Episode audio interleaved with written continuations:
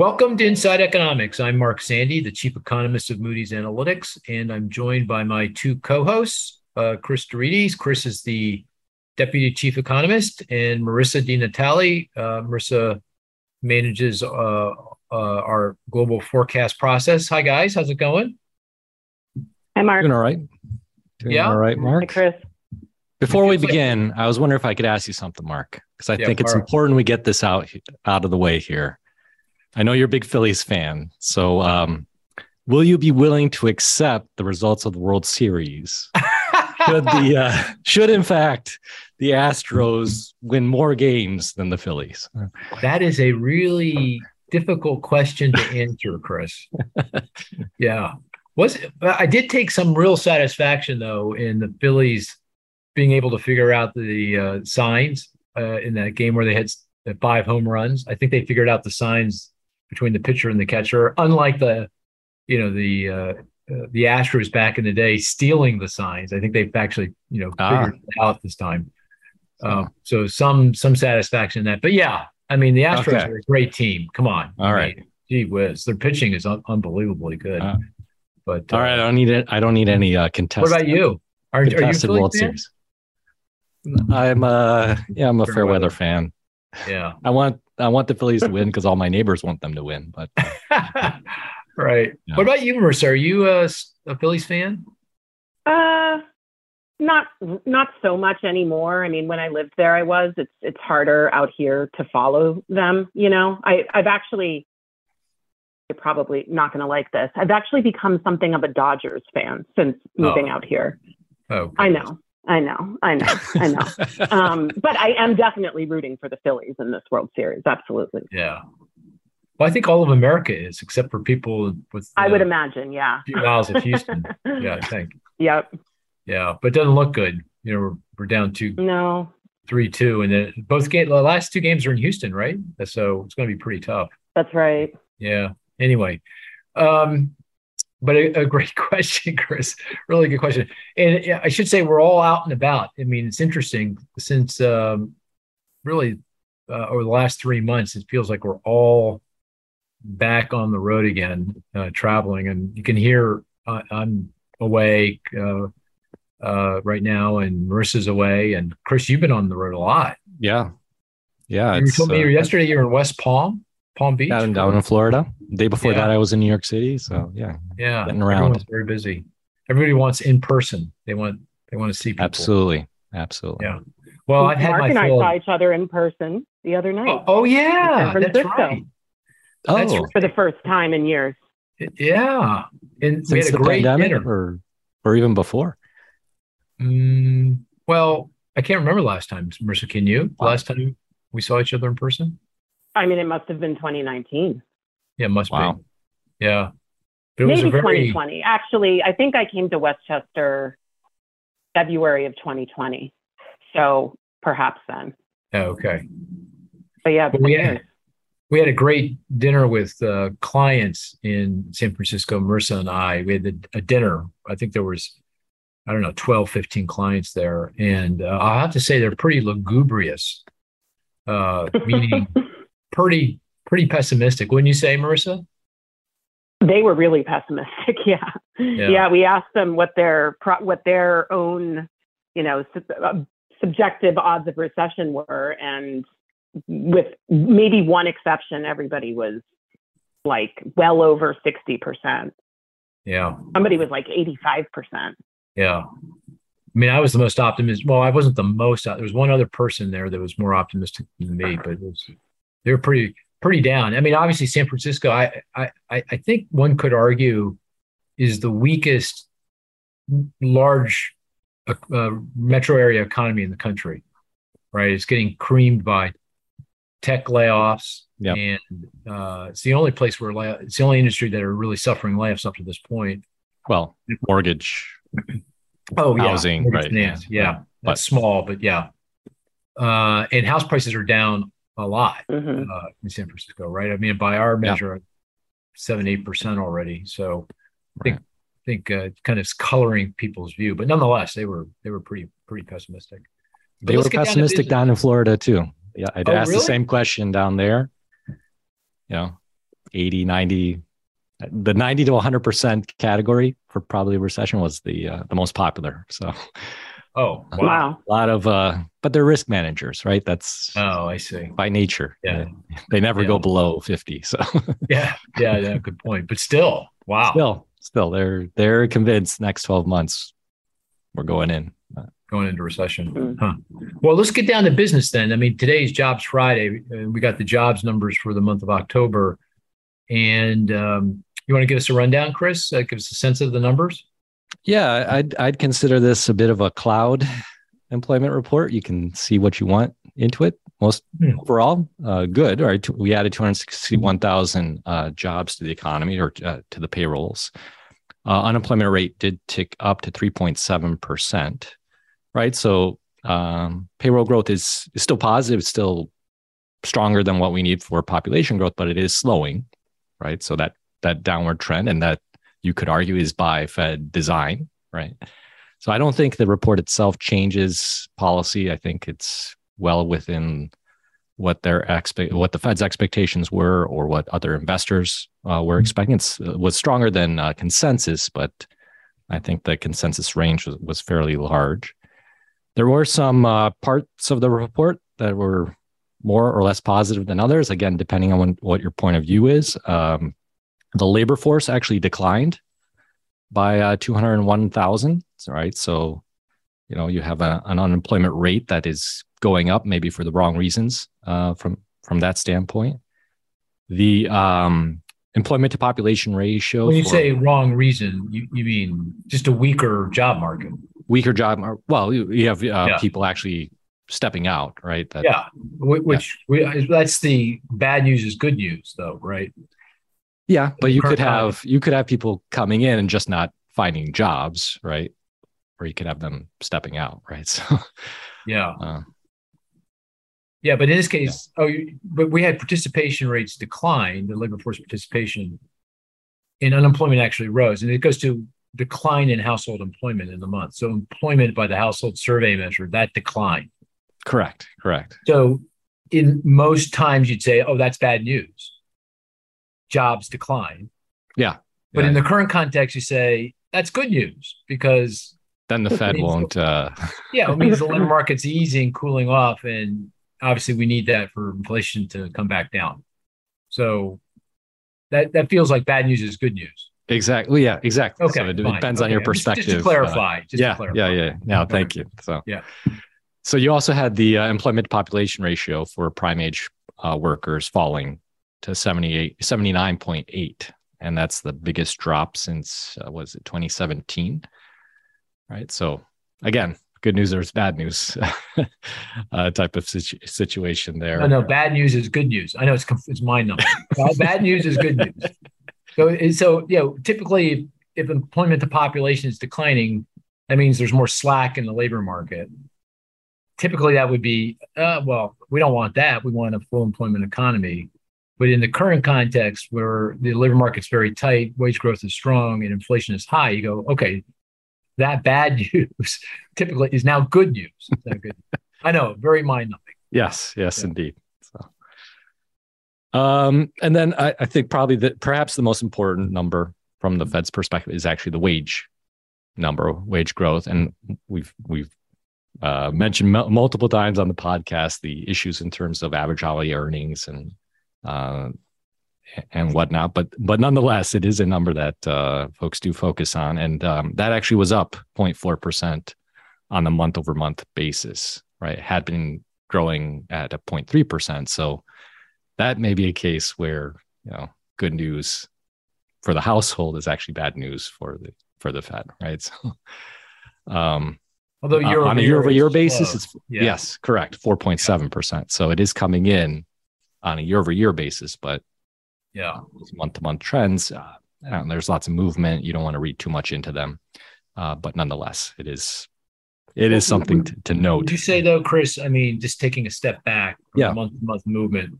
It does feel like, and, and also bringing in all the other wage data that we are, employment cost index, everything else we look at, feels like wage growth is topped out. That's what it feels like. It doesn't feel like it it's does. accelerating anymore. Yeah, I don't think I don't think it's accelerating. It might not be going down as fast as we otherwise might like. That's the Mm-hmm. That's perhaps the uh, the bigger issue here. But yeah, I don't see many signs of it continuing at the at the pace it was uh, previously. So. Right. Um, beyond that, uh, what can I say? There were some revisions for August and uh, September, right? So some movement around. Uh, so net, we actually added more jobs than we, we had pr- uh, previously thought. Um, in terms of the sectors, we had we, the the wage or the, the job growth was actually fairly widespread.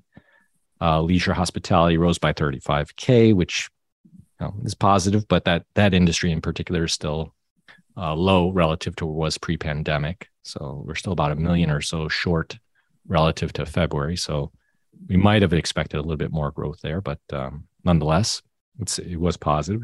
Uh, the only uh, negative I, I, that kind of stuck out was warehousing, but I don't think that's terribly surprising in terms of what we're hearing from Amazon and others in terms of the um, the overhiring uh, they may have done uh, previously, and now uh, shedding some jobs uh, given the uh, the overstock or sh- the shift in demand really for uh, services versus goods that, that is going on. So there was a a job law a net job loss of about twenty thousand in uh, in warehousing, but that had been a, a very strong grower to begin with. So I'm not terribly. Any uh, sector, uh, I, I haven't had a chance to dig deep. Any sector yeah. showing any declines? Any major industry that showed declines in employment, or is just was, slower job growth? Uh, correct. The warehousing was really the only one that showed anything of significance in terms of declines. The others were, yeah, just not uh, growing as quickly as uh, they had in the past. Yeah. Okay. Hey, Marissa, anything to add to Chris's uh, précis of um, of the report? Um, the one thing that stuck out to me in terms of the sectors was construction. It had a very small job gain of one thousand, um, which is tiny compared to what it had been doing. And there were actually job losses throughout some of those sub subcomponents of construction, like contractors and residential, non-residential contractors. Um, But I think I, you know, I agree with the overall take. I mean, it's still a pretty solid report. It was better than people were expecting. I don't really know how, you know, how much stock or what to make of the household survey side of things, right? Just the the big loss in jobs. And actually, if you adjust the household survey to the payroll survey um, definition and methodology, you would get an even larger loss. Um, on the household survey side. So I'm not, you know, that it's a much smaller survey. The sampling error is much, much larger. So it's hard to know if we should, you know, put a lot of stock in that, especially because this is the first month that that's happened. But um, yeah, I mean, it's still, at least on the payroll side, looks pretty solid, right? Yeah, uh, yeah, one thing that they did, the B L S did mention that I, I want to call out because I know you're down in Naples, Florida, is Ian, the hurricane that kind of blew through. Yeah. And it, uh, according to the B L S, it didn't have any impact on the job numbers. Or I think that's what they said. B L S said. Yeah, they did, and um, we might see it when they release the data for states and metro areas. You know, um, later. Maybe there's something there. And and you do see a little bit of it in the jobless claims data, right? In the initial claims for unemployment insurance, we saw some effect of Ian there. But yeah, I mean, according to B L S, it had no, their exact words were, it had no discernible effect on this report. Interesting. Well, you know, my take is that it definitively shows the labor market is cooling. I mean, you know, if you go back to the beginning of the year, yeah. the economy was creating six hundred thousand jobs on average per month. This would indicate, and if you even with the revisions and everything, it feels like we're at three hundred K. So a halving of the job growth. Now, still more, uh, still stronger than what than we uh, need. Would like to see yeah. to make sure that the, we start generating some labor market slack and. and, and wage, allowing wage growth to moderate more sufficiently, which is critical to getting inflation back in. Uh, you, you know, the kind of the rule of thumb is one hundred K per month. So if you're north of one hundred K, and we're say we're at three hundred K, if you're north of one hundred K, then in typical times, given typical labor force growth, uh, uh, you would see unemployment continue to decline. If you're below one hundred K, that would be uh, slow enough that you start to see some slack develop, unemployment moving higher. I will say, though, that threshold feels a little higher to me right now because underlying labor force growth is uh, feels like it's more like two hundred, two hundred fifty K. I mean, if you look at overall labor force growth, even with the decline in labor force participation this month, it's almost two percent year over year. So that's more than double the growth in the labor force typically. And so it feels like we're getting really good, solid labor force growth here. That goes back, you know, if it's not the labor force participation rate, that goes back to working age population. In fact, it goes mm-hmm. more specifically to foreign immigration. If you look at the employment of foreign-born workers, that is now rising very rapidly and continue to rise in October. So it feels like the threshold for getting unemployment moving south in the context of current labor force growth is, is higher. It feels like it's a couple hundred thousand, maybe two hundred fifty thousand. I think we're pretty close uh, to that if we're not if we're not there, you know, al- already. Uh, the other thing I'd say is uh, um, household employment.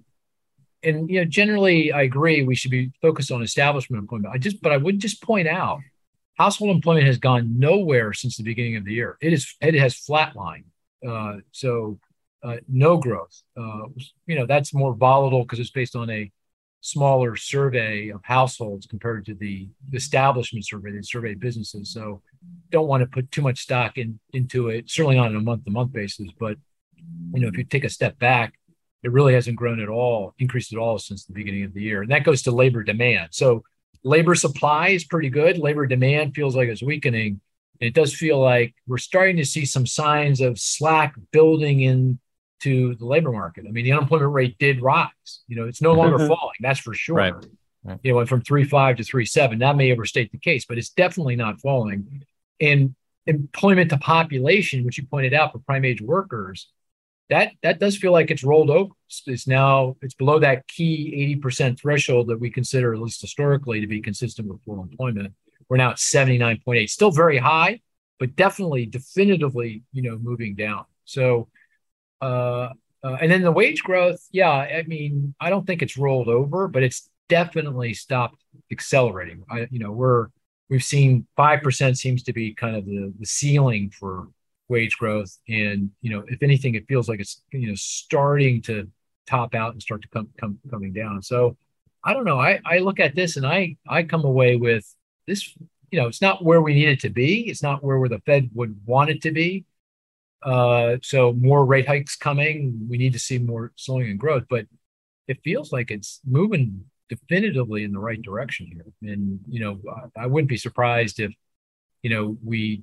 have a, a labor market that's, uh, you know, kind of where the Fed would want it by early next year. At least that, that's my take on it. So how how would you guys, Chris, how would you react to what I just said?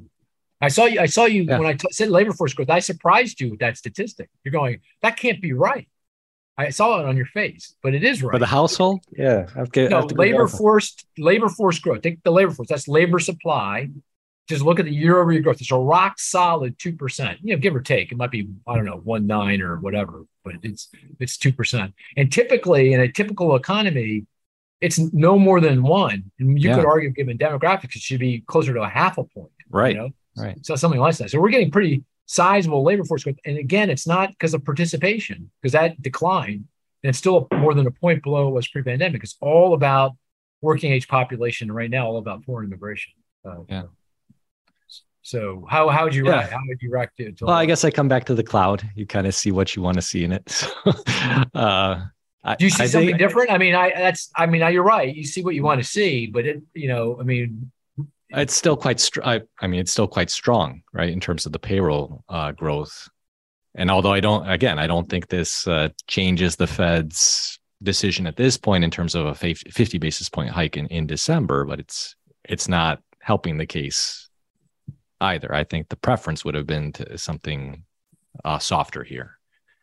Yeah, yeah, but you know, we're, you know, here's the other thing: how how can we expect a labor market that's rip roaring coming into the year, you know, creating six hundred thousand jobs a year? It's not gonna, you know, it's just not gonna turn on a dime, you know. So I mean, it, it, it's hard to. Yes, we want it, we want uh, to slow even further, but is that even realistic or reasonable to think that that, that, that would be possible?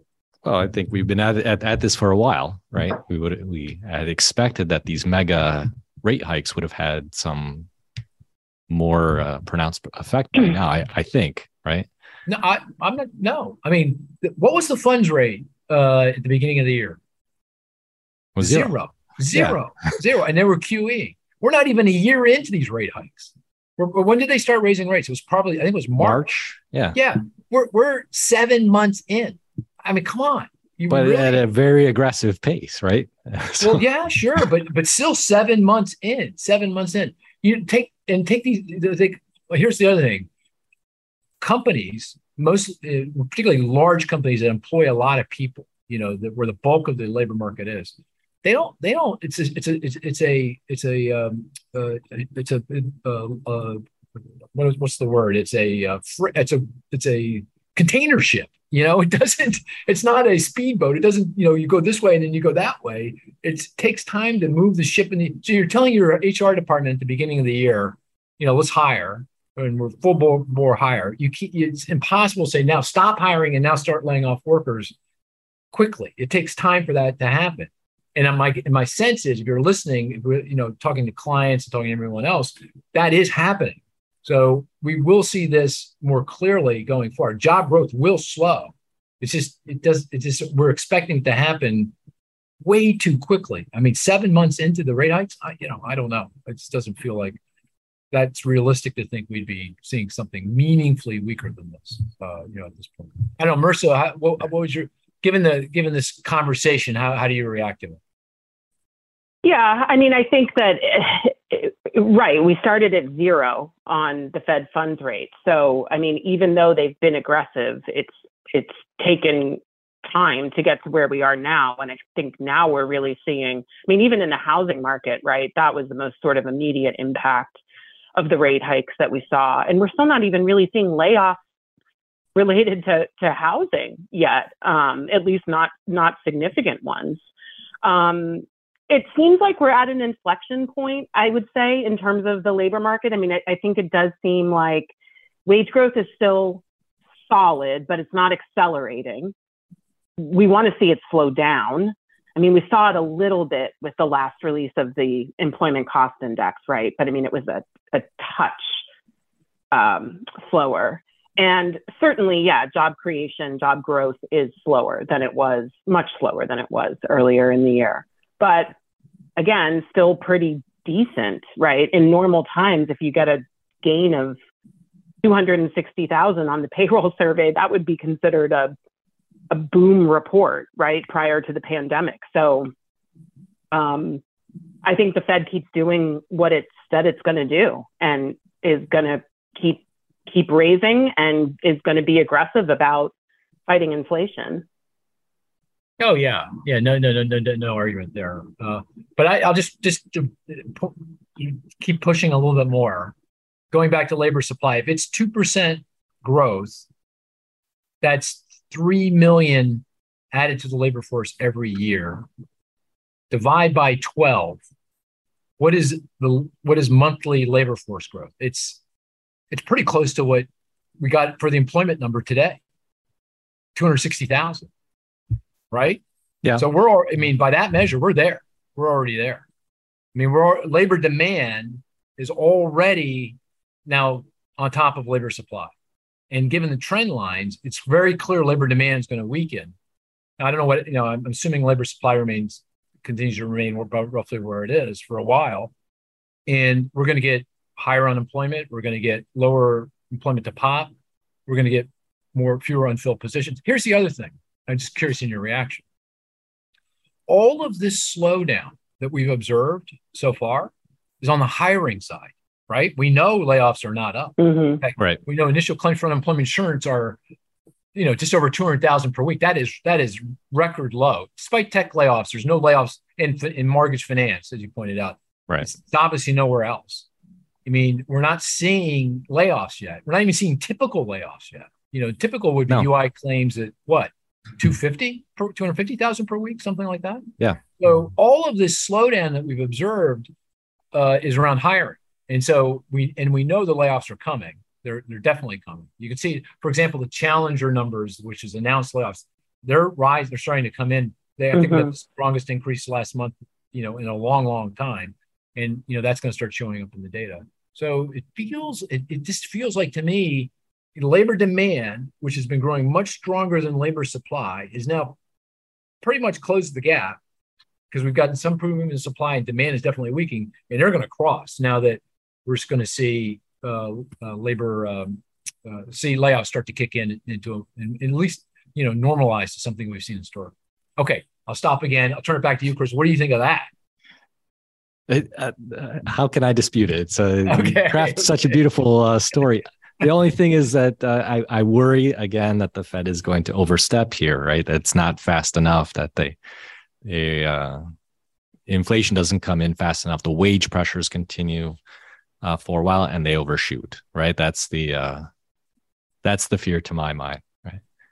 Yeah, sure. You, I mean, you have this nice glide path, and yeah, I, I believe yeah. the glide path, right? And yeah. if, if we didn't have this uh, inflation issue in the background, very, very likely that we could. Uh, The, that we could land this uh, plane so gently on the tarmac, but uh, yeah.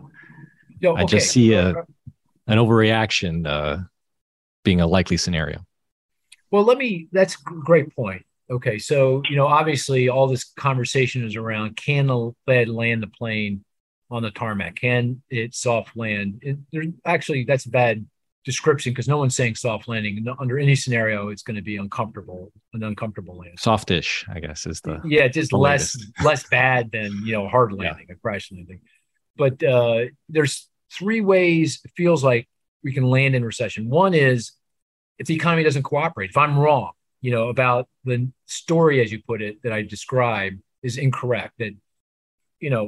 We're, we're not going to see the labor market ease sufficiently to bring in wage growth and quell inflation. That's one way, right? Because mm-hmm. then at that point, the Fed, it's not the Fed's making a mistake. They they no, they have no. to get inflation. It's not a mistake. Yeah. It's they've got to push us into recession. It's a reaction. Yeah. Yeah. And what I'm arguing is I, I don't think that right now, given the data we have to, to date, it doesn't feel like that's what's going to push us into recession. It feels like the economy is cooperating, you know, with what the Fed wants. But the second way you get into recession is the one you just said. The Fed could make a mistake.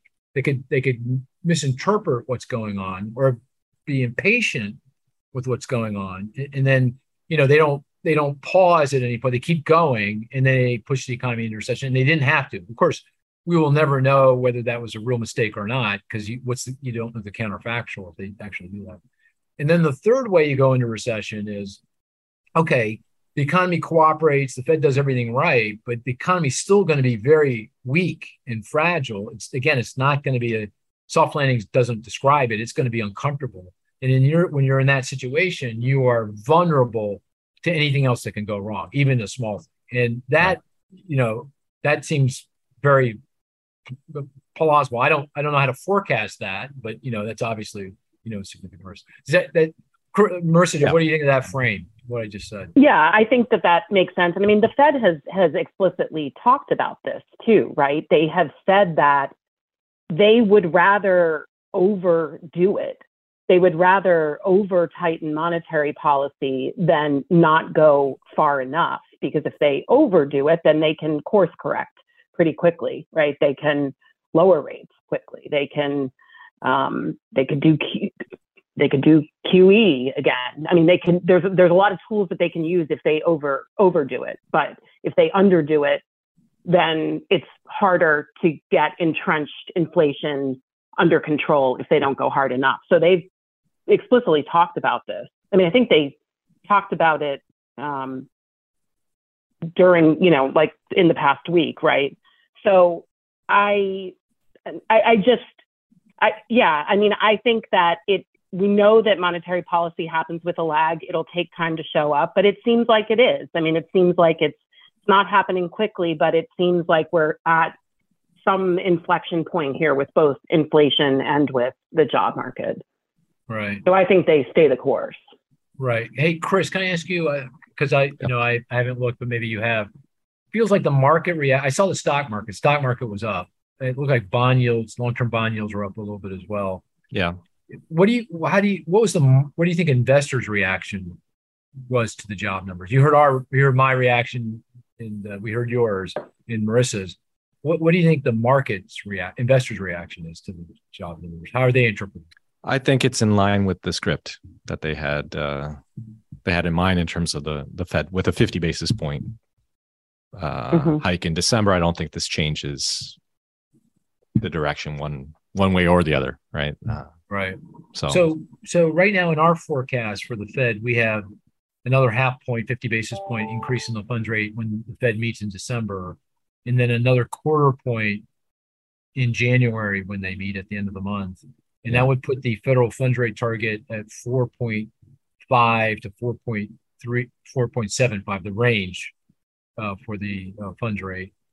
And then they, then we assume that they stop at that point and keep the funds rate at that so-called terminal rate. That's the highest the rate will get during the cycle through twenty twenty-three, goes into twenty twenty-four. And by twenty twenty-four, there's enough evidence that inflation is coming back to the Fed's target that they can slowly allow the funds rate to normalize beginning in the second half of twenty-four, going into twenty twenty-five. That and that and in our baseline, that's the baseline, the most the scenario in the middle of the distribution.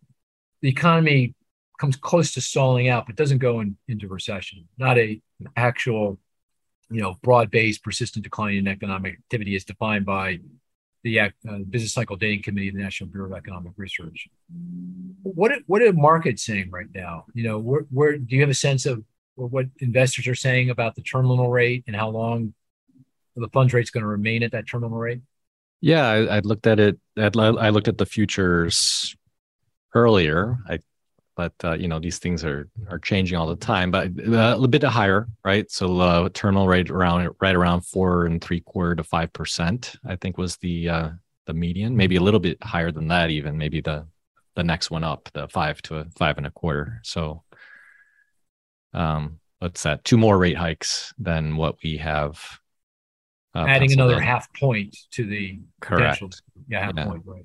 That's the median. Obviously, there are investors yeah. that are on the other side of that that get even higher, and others that are more aligned in line with us. Uh, right.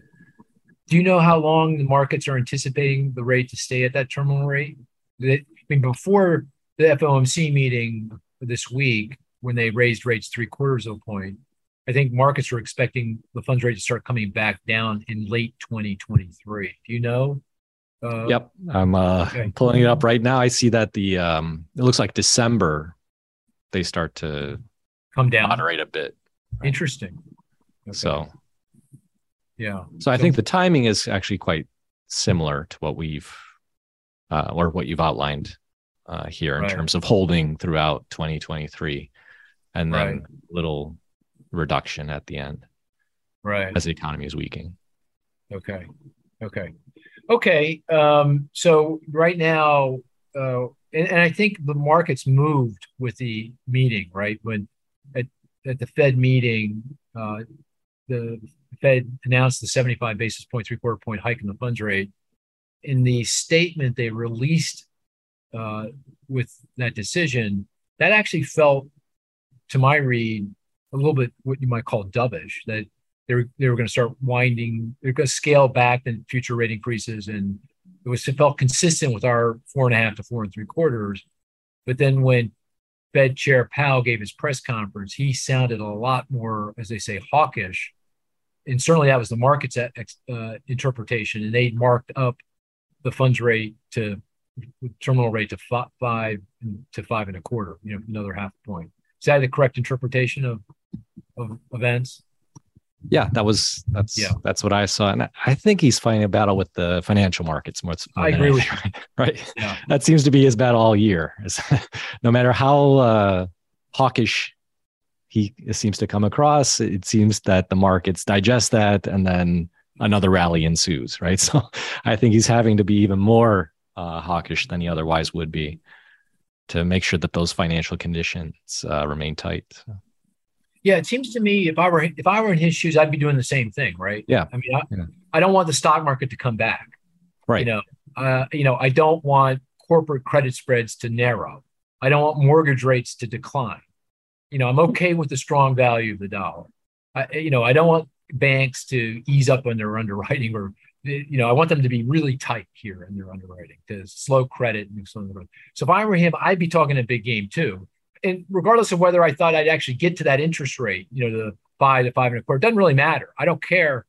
I could be, I don't care about, I, I'm not worried about my forecast for the federal funds rate, but I, what I want to, the fact that, he, the, that he's talking as tough as he is now reduces the odds that he actually has to raise rates that high in the future because he gets the tightening in financial conditions. That sound right? Yeah, that's that. That's right. He needs yeah. to, and I think he is sincere that he will, he will do what it takes. Right? Yeah, oh, I yeah. don't think he's bluffing here. Um, But yeah, I think it's part of the the narrative is to convince the, convince everyone, establish that credibility, so that he doesn't actually have to use that uh, that tool uh, at the end of the day. Right. Okay. Hey, let's play the uh, statistics game. You guys ready to play? Sure. So you ready? Yep, I'm ready. Okay. Just to to, uh, to summarize the statistics game, we each uh, put forward a statistic. Uh, the Uh, rest of us try to figure that out through questioning and clues, deductive reasoning. The best statistic is one that's not so easy we get it right away, not so hard that we never get it. And it'd be nice if it's apropos to uh, the topic at hand, in this case, the labor market or some economic information that came out over the past week since the last time we played the game. Okay, you're up, Marissa. What's your statistic? twenty-nine thousand. twenty-nine thousand. Is it in the employment report? Yes. Is it in the establishment survey? Yes. Is it employment in a sector then? Chase no. It. No.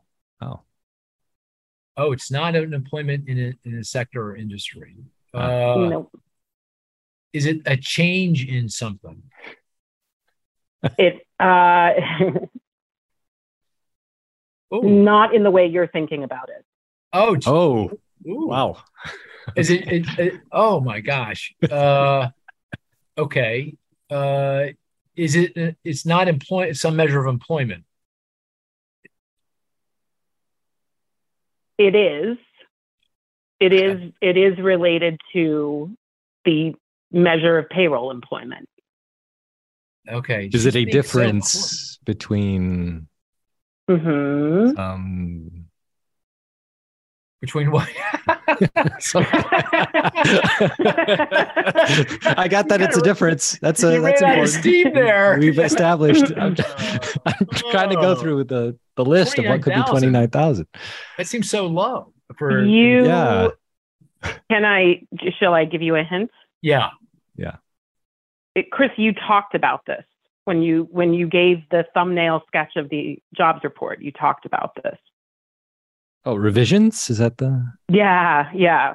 Okay. It's the it's the re, it's the combined revisions to the August and September employment report. So August was revised down by twenty-three thousand, and September was re, revised up by fifty-two thousand for oh, a uh, net okay. positive twenty-nine thousand uh, revision between August and September. Okay. Okay. okay. Nice. Uh, okay. Fair enough. But why did you pick that? What's the except that you wanted to stump us. Other than that, why why did you pick that? Well, which is a good reason. Well, I, which is a good reason. Which is yeah, a good reason. Yeah. Um, the stumping. It okay. also just shows more strength in the job market, right? I mean, it's it's the, oh. the revisions. Like yes, Ooh. August coming downward revision, but September. Come on, hand me a break. September twenty-nine K. Being revised up by fifty-two thousand is pretty significant. So you, you went from a job gain in September that was under three hundred thousand to one that was over three hundred thousand. Well, let me ask you so this. So basically at three hundred thousand for those two months. What is underlying job growth? Abstracting from the revisions up and down in the monthly data, what do you think underlying job growth is now in the establishment survey, this the survey of businesses? Now? Yeah. What do I think it is now? Yeah. Probably yeah. two fifty-ish. Ooh. Really? Okay. How do you yeah. get to two fifty? Because we're we got we're at two sixty, and then before that we were at three fifty. How yeah. do you get to two fifty? I, I'm just thinking of revisions that may be coming, and oh. I think it's a oh. little weaker than what than what we see now. I mean, okay. now that we've seen this this household survey data for the month, and we've seen the unemployment rate go up, I would not be surprised if we get a downward revision to the payroll survey. Interesting. Interesting. And, you know, it'll get, it'll get revised twice too. Right. So. Yeah. You did say something that maybe earlier that I, I didn't um, ask for explication, but maybe I should. You said that on the household survey, that's the survey mm-hmm. of households. They there is an adjustment that the B L S does to make it apples to apples with the establishment survey, because these are two different um, uh, ways of measuring, you know, what's going on in the job market, and they're conceptually a little bit different. Exactly what's included in each. Did and did you say that the household employment numbers are actually even the the, the changes are even weaker once you more recently once you make that adjustment to be apples to apples with the establishment survey? Is that right? Yeah, that, that is right. I'm trying to find what the number was, but it would be, it would have been an even bigger decline in oh. household employment if you do this okay. apples to apples comparison, right? So they don't, B L S doesn't publish this in the news release, but they do, if you go to their website, mm. they have a section where they make this adjustment. They go through how they adjust it. So, you know, they take They add in multiple job holders, they take out family workers, they take out the self-employed, those sorts of things. And when you make all of these adjustments to make the, the concepts the same, yeah, it would have been an even larger um, decline. Yeah, and I think, uh, and I don't want to stretch this too far, I don't want to make too big a case, but there has been academic research that shows that big movements in the household survey tend to lead movements in the establishment survey, which is kind of uh, saying the same thing you just said mm-hmm.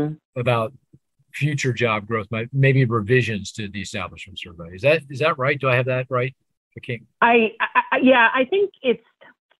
I don't know how much research there is out there that's really definitive that shows that household employment might be leading payroll. Yeah. Um, I haven't, you know, looked at it in a while, and I don't know wh- what's recently out there, but yeah, I, I have heard that as well. Okay. All right, Chris, you're up. What's your number?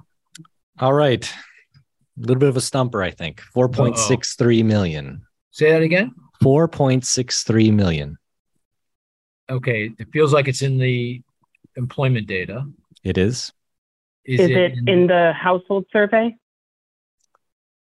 Uh, not exactly, but oh my gosh, not exactly. So is is it in the B L S employment report that came out today? Yes, yes, okay. It was released today. Yes. Is it okay? Is it? I, I think they is it something related to COVID and the impact of COVID? No, no. Is it uh, related to? Um, there are a lot of people who are out sick. That no, that sounds no, that can't no. be it. That was too high. It's too many people. Uh, if I told it, you it came from the, uh, it's from the current population survey. Okay. Does that help you? Okay. Yeah, but I asked that and you said not exactly. You yeah, said it's the household survey. C P S, isn't that the household survey? C P S? Yeah. yeah. yeah. Current po- population survey. As opposed to the C E S, the current, uh, what's the C E S? Current... Jeez. Uh, current um, employment survey. Employment yeah, survey. Current employment survey. Yeah. Right. Okay. So is it's it the, the number of? Is it the number of people? Uh, is it? Does it have something to do with category? Does it have something to do with unemployment? Does it have something to do with unemployment? Un, yes, the unemployed. Uh, wow. No, well. Okay. You're really hesitating on this. It is. Uh, oh, this is really weird. Uh, they are. Uh, I don't want to give it away. Oh, uh, okay. What the number was again? four point six three million. Four. Well, there are people who are not million. employed. How about that? Say that again. People who are not employed, or who were who were not employed. Is it? Is it? Uh, Something like uh, the number of people that are oh. not in the labor force, but who want a job. Oh, you uh, well, so close. I'll, I'll give okay. it to you. They're not in the labor force. Workers. What's that? Marginally attached. No, no, no. You're you're very close, Mar. It's people who were not in the labor force last month who became employed this month. Oh, okay. Well, that that was different than I was huh. thinking. Yeah. So. Which, the, uh, Okay, that's interesting. Okay, it is interesting, right? So it's a it's a it's large. It's larger than the number of people who go from being unemployed to employed, which is about one point five million. So it's it's a significant chunk, and I wanted to highlight it not because it changed all that much, but just to demonstrate how difficult it is to actually measure the labor market, because you have this fairly sizable group of people who just, you know, is not actively looking for work. They're not in the labor force, and then the next month they are, right? So they mm-hmm. transition directly. Well, you know, that brings up an interesting point. I mean, one of the uh, reasons for lower participation is a, a uh, low level of uh, number of retirees coming back into the workforce. So, uh, it, interestingly enough, when the pandemic hit, it wasn't, uh, we didn't see a, a lot more people retire than typical, maybe a little bit more early on, but it, that didn't stand out. What stood out was the number of people who have retired that actually come back to work, which is actually quite considerable in any given in any given month. And that has been very depressed, you know, since the pandemic mm-hmm. hit. And goes a long way to explaining some of the shortfall in, ter- in terms of participation.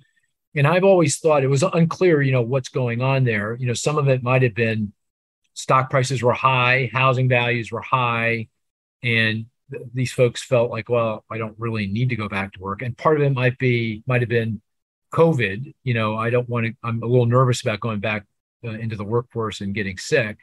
But both, if the, those are the explanations, then both of those seem less of a, of a factor today, right? I mean, the stock market is down a lot. Housing values have rolled over. So people surely are feeling less wealthy and maybe starting to feel, oh, maybe I don't have the kind of nest egg I thought I did in retirement. And clearly COVID still out there, but people likely are becoming less nervous about that, you know, given it's less virulent and more people have vaccinations and that kind of thing. So it feels like the statistic, your statistic kind of highlights that that we are starting to see some of those retirees that weren't in the labor, they're not in the labor force, starting to come back into work. Is that, does that resonate with you, Chris? That story? Yeah, I, I think I, you know, that's that that data is also um, reported by the uh, by the B L S directly. Um, oh, uh-huh. Right, just in terms of the number of folks in different age cohorts that are are rejoining uh, the labor force. But I, I think that's right, though. I think that the inflationary environment certainly is causing people to rethink, and the market's falling, right? So clearly, that is going to motivate more people to to return. Uh, to the labor yeah. force who may have uh, retired early. And I also think there are more flexible uh, work arrangements uh, today as well. So it's, you know, you don't have to commit to a full-time job necessarily. You can pick up some gig work. You could probably do some part-time or consulting work, right? So remote work. Remote too. work, exactly. So there's more flexibility there as well. That should lead to some opportunities. Right. Uh, that, that was a good statistic. That was a good one. Um, No way we would have gotten that, though. That'd have been pretty amazing. Well, I didn't give you a yeah. really fighting good chance stuff. with the hints. Yeah, so. that was the, but it's been a very good one. Okay, I'm going to mix what it up got? a little bit. I'm going to mix All it up right. a little bit, and that's a clue. Okay. Jolts. Uh, Jolts. Mm-hmm. What's that? Jolts report. Well, there's a lot Double. in that Jolts report we didn't talk about, which I'd like to talk about, but uh, no, this is not in the Jolts report. Okay. I'm going to give you. I'm going to give it to you. Ready? Yeah. Six percent. Six percent, and it's from the employment report today. It is not. It is not. I'm it mixing empl- it up. Uh-huh. It's employment related. Nope. Labor market. Okay. Nope. It's not six percent employment related. Not nope. em- not employment. Six percent. It, it is. It is a statistic that came out this week, though. So it, it's not the topic oh, at hand. It, but it. Is go ahead. It, is it growth in unit labor costs? No, that's that's actually pretty interesting. No, unit labor costs being uh, compensation growth less productivity growth, but which is very high because productivity growth has been weak yeah. and wage growth strong. But no, that's not it. But that would have been a good one. Yeah, I think that was around six percent. I, I think I, it might have been even higher. Yeah, it's around six. Yeah, but th- that's not what I had in mind. Okay, it's not. It's not it. Yeah. Uh, What's our other favorite market that we tend to always talk about? Housing? The housing market. Okay. That's a big hint. six percent came out this week. came out this week, or mortgage to M B A? No, no, no, no, no. Yeah, it's actually oh, uh, a home ownership uh, vacancy. Um, exactly. So what? Which vacancy? I'm trying to remember which one. Oh. The rental. Rental vacancy rate. That yeah, is the rental we... vacancy rate, six percent. Wow. Yeah. Well, okay. Uh, bonus. Uh, you tell me, what is the homeowner vacancy rate? Lower than six percent. Yes, indeed it is. Yes. I, I, I think that's a cowbell right there. That's a cowbell right there. Thank you. Uh, a, a mini cowbell. No, it's point nine. Is it like two? Uh, okay, yeah. And, and the reason two. I bring this up is they're both very low. The rental vacancy rate at six percent is uh, uh, well below what I would consider to be the so-called equilibrium vacancy rate. And that's the vacancy rate that's consistent with zero real rent growth. So rent growth that's equal to inflation, zero real rent growth. That that vacancy rate's seven. So we're below that. So that's a very tight rental market, and we're getting, you know, strong rent growth. But it went from five point six percent to six in that quarter, in the quarter. Mm. It came out, this is data for the third quarter of twenty twenty-two. It does indicate, as we have been expecting, that the rental market is going to start easing up here because we're getting more supply, because uh, supply chains are easing and units in uh, in the pipeline going to completion are starting to get completed, uh, and less demand because of the strong rent growth and the hit to uh, to uh, the ability of households to form. So that, you know, is a good sign in the sense that, again, in the spirit of bad news is good news, vacancy rate is up, but that is, suggests that we're, we're much more likely to see more moderate rent growth going forward. And that's obviously very critical to getting house, the cost of housing, the, the growth in the cost of housing down, and getting inflation back down is something that's supposed to target. The zero point nine, that is the homeowner vacancy rate. That too is very low. Uh, um, I think the equilibrium homeowner vacancy rate is probably one point three, one point four. So it's still a tight single family market, no doubt. Mm-hmm.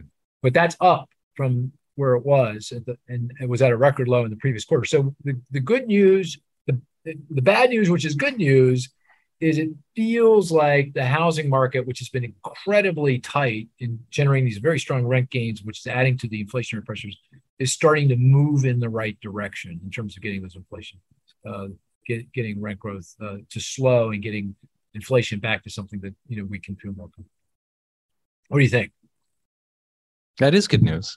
Good. Uh, okay, so okay. That's good news. Okay, well, in good. the sense of uh, yeah, the the problem the is the spirit. lags, right? The yeah. the lags are an issue, right? Inflation's okay, still well, going to be high. Uh, we're gonna. I think this is going to be a shorter podcast because, as I said, we're all kind of out there uh, running around, traveling a little bit. Uh, but let me uh, end. Uh, let's end the conversation like we've ended it uh, a number of times since the beginning of the year, and that is, what does this all mean for recession in the coming year? Uh, uh, so what is your probability of recession uh, beginning at some point in the next, well, let's say through the end of twenty twenty-three, a little over, over uh, through the, the coming year? Um, and, and what is it today, and how, how has that changed? So Marissa, uh, how do you handicap things? I, I'm at sixty percent. Um, and actually, I've, I've come down a little bit on that, I think, in the last few months, um, mostly because, like I said, I kind of feel like we're at an inflection and we're starting to see the results of monetary policy cooling things down, but not totally crashing it. So I feel, and inflation expectations are well tethered. Um, Yeah, so I'm at sixty. Okay, okay, so you you said it's come down. So you mean you were at mm-hmm. what, sixty-five or seventy? I think I was at. I think my no. I think my yeah. I think my high point was like sixty-five, sixty-six a few months ago. Oh, so you you're coming back in. So like everyone yeah. in the world is becoming more pessimistic. Yeah, you're becoming less pessimistic. Mm-hmm. Oh, interesting, interesting. You've How had an you? effect on her, Mark. Yeah. Uh, you've had an effect.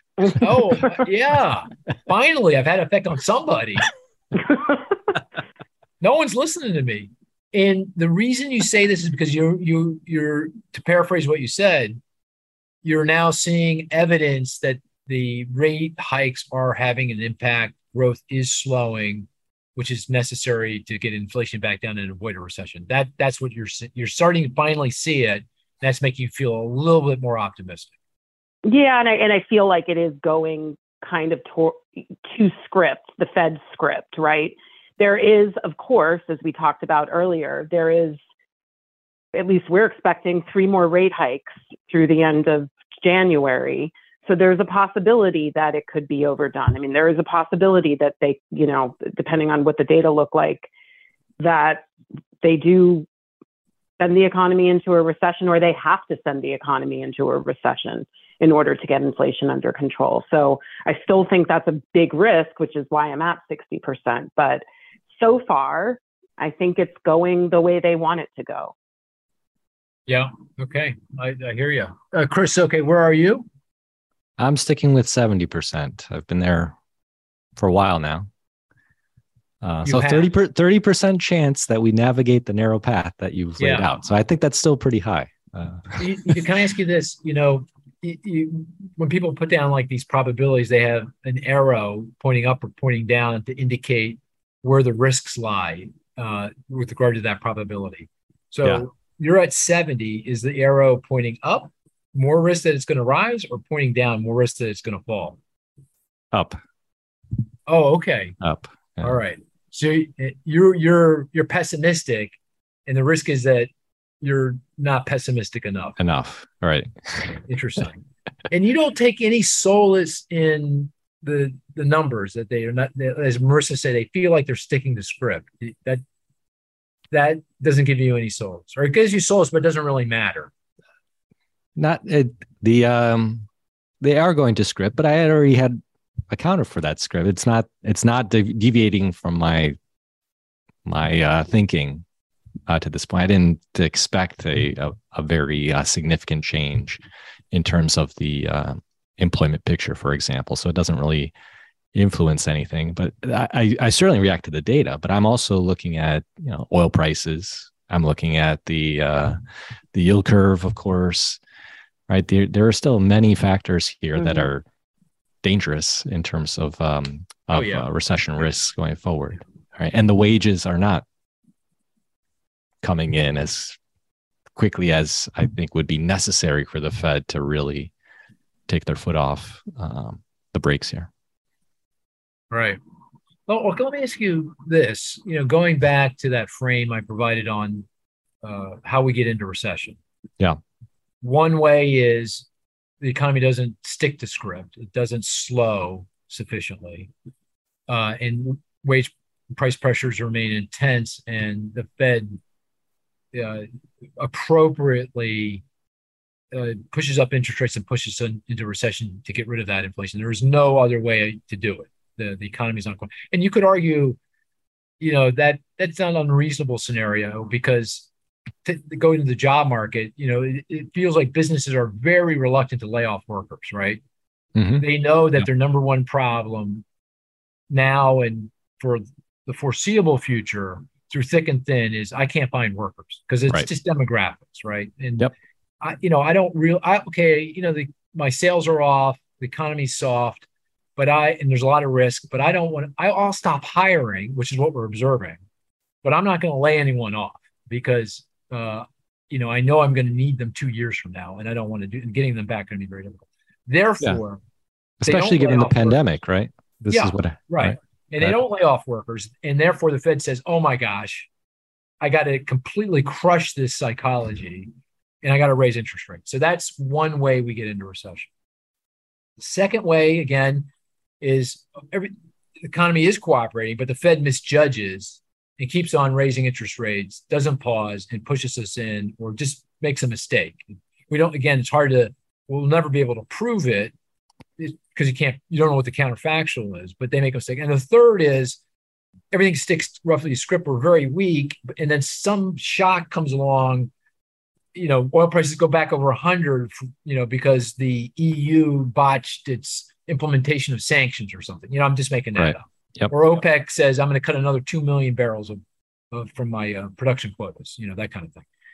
So in my, what I heard you say is, you don't think the reason we go into recession is for the first reason that the economy doesn't cooperate. It could be the case, but that's not the reason why you're saying this. Your, your, your probabilities of recession are so high. You're saying my probabilities of recession are hot, so high because it's because of the other two factors. The Fed makes a mistake and or we get uh, get hit by a shock. Is that, am I, interp- am I saying that right?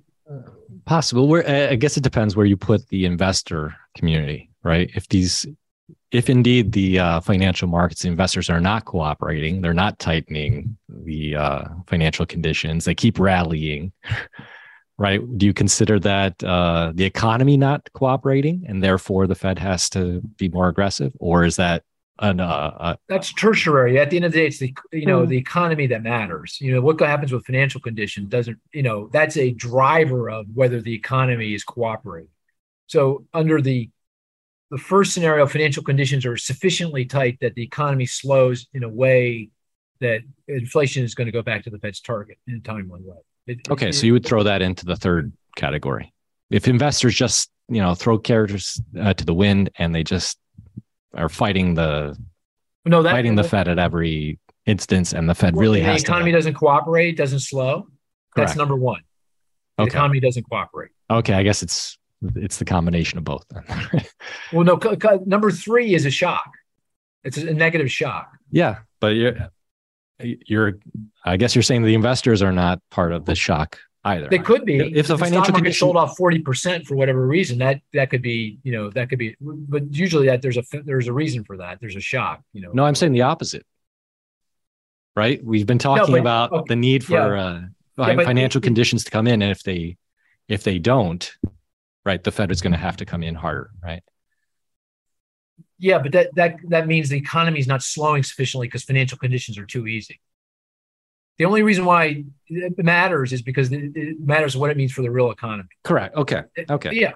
Yeah. So okay. It's all part of number one. I mean, it doesn't matter. Okay, it is part of number one. Okay. Yeah, sure. I mean, okay. The stock market can go up and down all around. Who cares?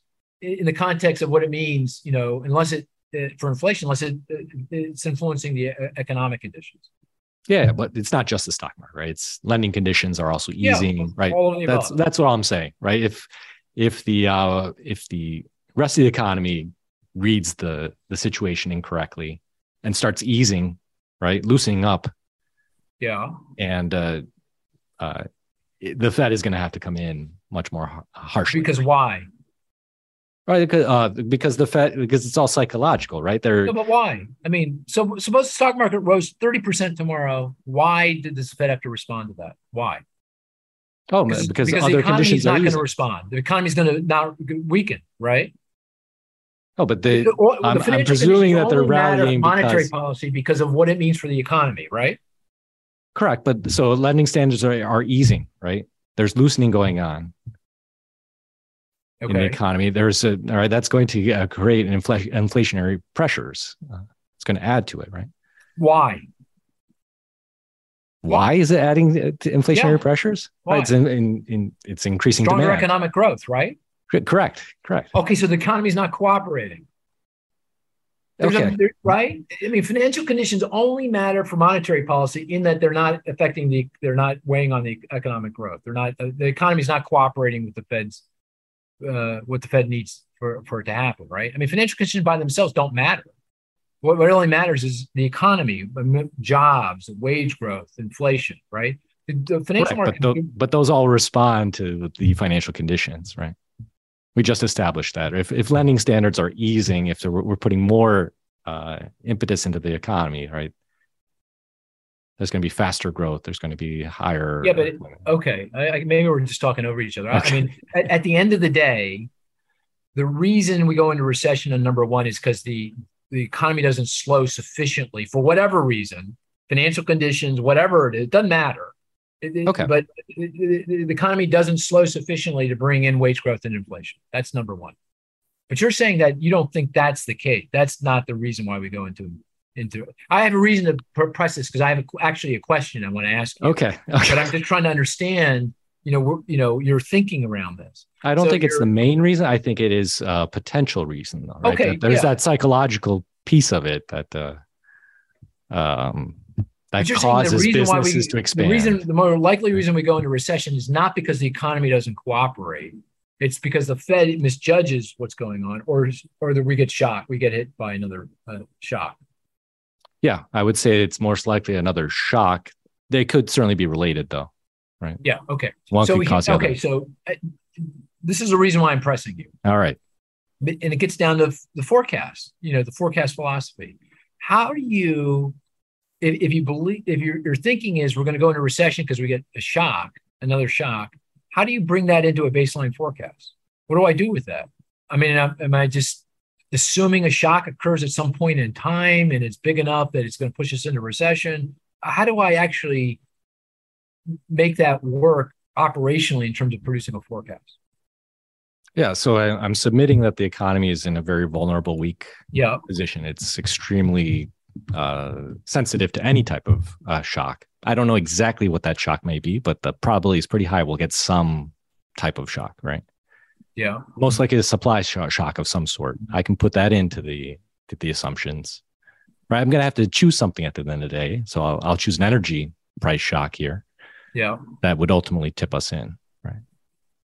Okay. So how do I bring, what do I say? That that's going to happen in the second quarter, the third quarter, fourth quarter? You know, why do I, how do I, what do I do with that? I mean, I'm just making some kind of assumption around that, that, you know, there's some event that I don't know what it is exactly, but it will happen. And therefore we're going into recession. Yes, that's right.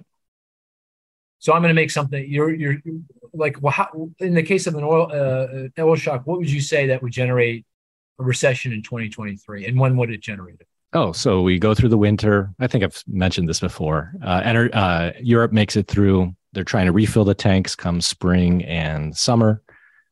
Ukraine conflict is is continuing. Oil prices, gas prices, energy prices uh, go go up once again. That's sufficient, given the vulnerability in the economy, to tip us, tip us into recession. Right, combined with the fact that we are we will have also increased the uh, the Fed funds rate. Right, and, and you would and make slow down the economy. Forecast. You would What's that it? you would that would be your baseline forecast. You would say that's what's going to happen in. We're going to have that kind of a shock, and that's what's going to push us into recession in the second quarter of next year. You would you would make that your basis. Yeah, if if pressed to say what uh, what specific event, yeah, that's what. Hey, no, no, no. Okay, the, but yeah. Here we have a forecast. Correct. We have a baseline forecast, and now Chris, it's your job. You are now. Yeah, yeah. Um, you would do that. You would say, okay, we're going to have an oil price shock in the second quarter. That would be sufficient to push the economy into recession. And you would have that as your baseline forecast. That's my most likely. Scenario. Okay. Correct. I'm just saying, but that's what you would do. You would actually have a forecast baseline that has a recession beginning in the second quarter of next year because of an oil price shock. Yeah. Your point is that there must be a narrative that. No, uh, I'm just saying. You know, force, I, I, right? I don't, it's because I don't know what the narrative is. And I, I'm, I'm, I'm, I'm, you're saying there's going to be some kind of other shock. You're forecasting another shock, or maybe you're maybe maybe it's something like it doesn't really matter. It's going to be the economy's going to be so fragile. At the end of the day, it doesn't really matter. And, it's that, gonna, and, and right now, the maximum the maximum vulnerability is going to be in the middle of next year. So whatever it is, it doesn't matter. That's when we're going in. That's what I originally was saying. Yes, okay. But it, you're not satisfied that, with that. You want something, no, no, and no, I I, just, I understand yeah. that you need to make it. You know. It's an actual uh, forecast. It has numbers in it, right? You have to make yeah. something. Yeah. You have to make it work, right? So you have to make it. Well, and also it's very something. explicit because now we're going to yep. say oil prices jump, and it has very different implications for, you know, different industries, different regions. And, you know, we're saying this is how we get into recession, which, you know, feels like a difficult thing to do. You see what I'm saying? Yeah, but I think the uh, of of course I see what you're saying. All right, you have yeah. to. Um, there's, uh, but there are risks on the other side as well. To assume if you do believe that the economy is vulnerable to shock, and that the shock, the likelihood of, I'm saying that the probability of some shock is significantly high, that uh, it warrants uh, being included in the baseline. And I, I totally get that. I totally get it. I totally get it. Except is if you don't, the reality is you got to pick, you got to pick a shock and you got to put it into the forecast. And you almost know by definition that that's going to be wrong. It may, maybe it's the highest probability, but it could be some a gazillion other shocks that you know, come along. You know, that you know, it could be anything. You know. But it could, but if, but I think if I'm thinking about the end user of the forecast, why are they consuming this? Yeah, what are they doing right. with it? Right, they're trying to forecast some type of something else, right? A portfolio of loans, performance, or uh, sales, uh, revenues, what what have you, right? To exclude that possibility that the that there will be a shock, a recessionary type of event, right?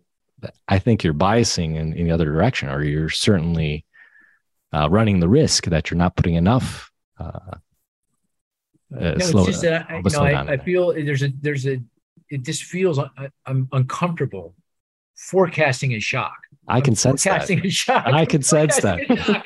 by, by, by definition, a shock is like uh, pretty hard to forecast. You know, maybe un, you can't forecast it.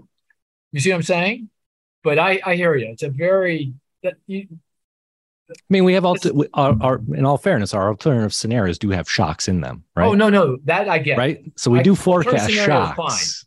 We do forecast shocks no in other scenarios. Yeah. You're just saying the baseline, you're, yeah. you're not willing, yeah. right? All right. Okay. All right. I, I'm, we're going to, uh, great discussion, but you you see the, it's mind numbing how difficult this is, you know, uh, uh, to, to go down the path of, of uh, forecasting recession based on a shock. Now, if you had said to me, the reason we go into recession is because the economy doesn't cooperate, that I get, you know, that that's pretty straightforward. But a, a Fed mistake, that's, that's pretty hard to do. And a shock is pretty hard to do. But none, nonetheless, it's a very good, good discussion. So I'm at fifty percent and I was at fifty-five. I'm actually growing more optimistic too. And I do agree with uh, Marissa. It does feel like we've been kind of forecasting the script, but now it feels like the script is actually unfolding, and it feels pretty much too script to me. This is what I would have expected, you know, if you wanted a soft landing. Again, that's not the right word, but if you wanted a non-recessionary forecast. But um, but obviously the risks are very high uh, because we could suffer a shock. And the Fed could make a mistake, yeah, because they've obviously made made mistakes. But anyway, okay. Uh, I thought this so, was going to be short. Oh, no, go ahead. So inflation remains high, right? In the first, for whatever reason, right? I won't even give. If you want a reason, I'll give it to you, right? So mistake. I, I, I agree with you. Putting saying mistake seems uh, as though we are, you know, really accusing the the Fed of negligence, right? If they're reacting to persistently high inflation, right, for whatever reason, right, that's not a mistake per se. That's the right. Uh, that's the right response. Y- you see that as a, a low probability type of event, though. That inflate you, by your uh, by your forecast, inflation will be coming down significantly. That uh, they will, uh, the Fed will feel comfortable not having to to hike once again. Yeah, I mean, uh, we, we got to be humble. I mean, th- this is this is not easy. And in fact, when I talk about the economy avoiding recession, I say recession risks are uncomfortably high. And the only way we're going to avoid recession is if we have a little bit of luck, meaning no shocks and some debt policy making, no uh-huh. mistakes. Uh-huh. So no you mistake. are incorporating it in the, into the forecast. You are incorporating a well, not only because I can't negative incorporate shock. a shock and I can't incorporate a Fed mistake. I don't know how to do that. That's but like, implicitly you are you are you're you're assuming there is, you know, a little bit of luck means yeah, no shock. Right? Yeah, no shock, no shock. Because to say that there's going to be a shock seems, first of all, very hard to do. Say there is a shock, and then the second thing you have to ask yourself, well, what kind of shock? What is it exactly? Because that has very different implications for your baseline forecast, depending on what and when is it. What's that, Marissa? And, and also, when does it happen? Right? Yeah, and I when mean, does it happen? You're right. kind yeah. of just picking a date. Yeah, but but on the other hand, it argues for more scenarios. Not, uh, not no, you can see I'm being tortured no. here. I'm being tortured. This is torturous. Torturous. Yeah, but anyway. Uh, the, okay. is the risks are asymmetric, right? That's that. That's true too. The risks Very. are asymmetric. Absolutely agree. Yeah, absolutely agree. They're they're they're asymmetric. Yeah, but again, you got to pick a baseline forecast. Yeah. Anyway, it also I, depends on your what what are you using this uh, forecast for, right? Yeah, we flogged you, this to death. We'll come back yeah, to it. I'm yeah, tired. We will. Yeah, I'm tired. Uh, okay. Uh, I thought this was going to be a short podcast, but it turned out to be a long one. Hopefully people find this. Do you think, I hope they find this interesting because uh, I don't know if it's too deep into the weeds, but. Our um, bickering is uh, is entertaining, I guess. Oh, definitely entertaining. Yeah. Um, okay. Any Anything else? Uh, last words of wisdom? Okay. Marissa, thanks for joining. I know a little bit more difficult for you on the road. Oh, sure. Yeah, no problem. No yeah, problem. I appreciate that. Uh, with that, we are going to call it a podcast. Talk to you next week. Thank you.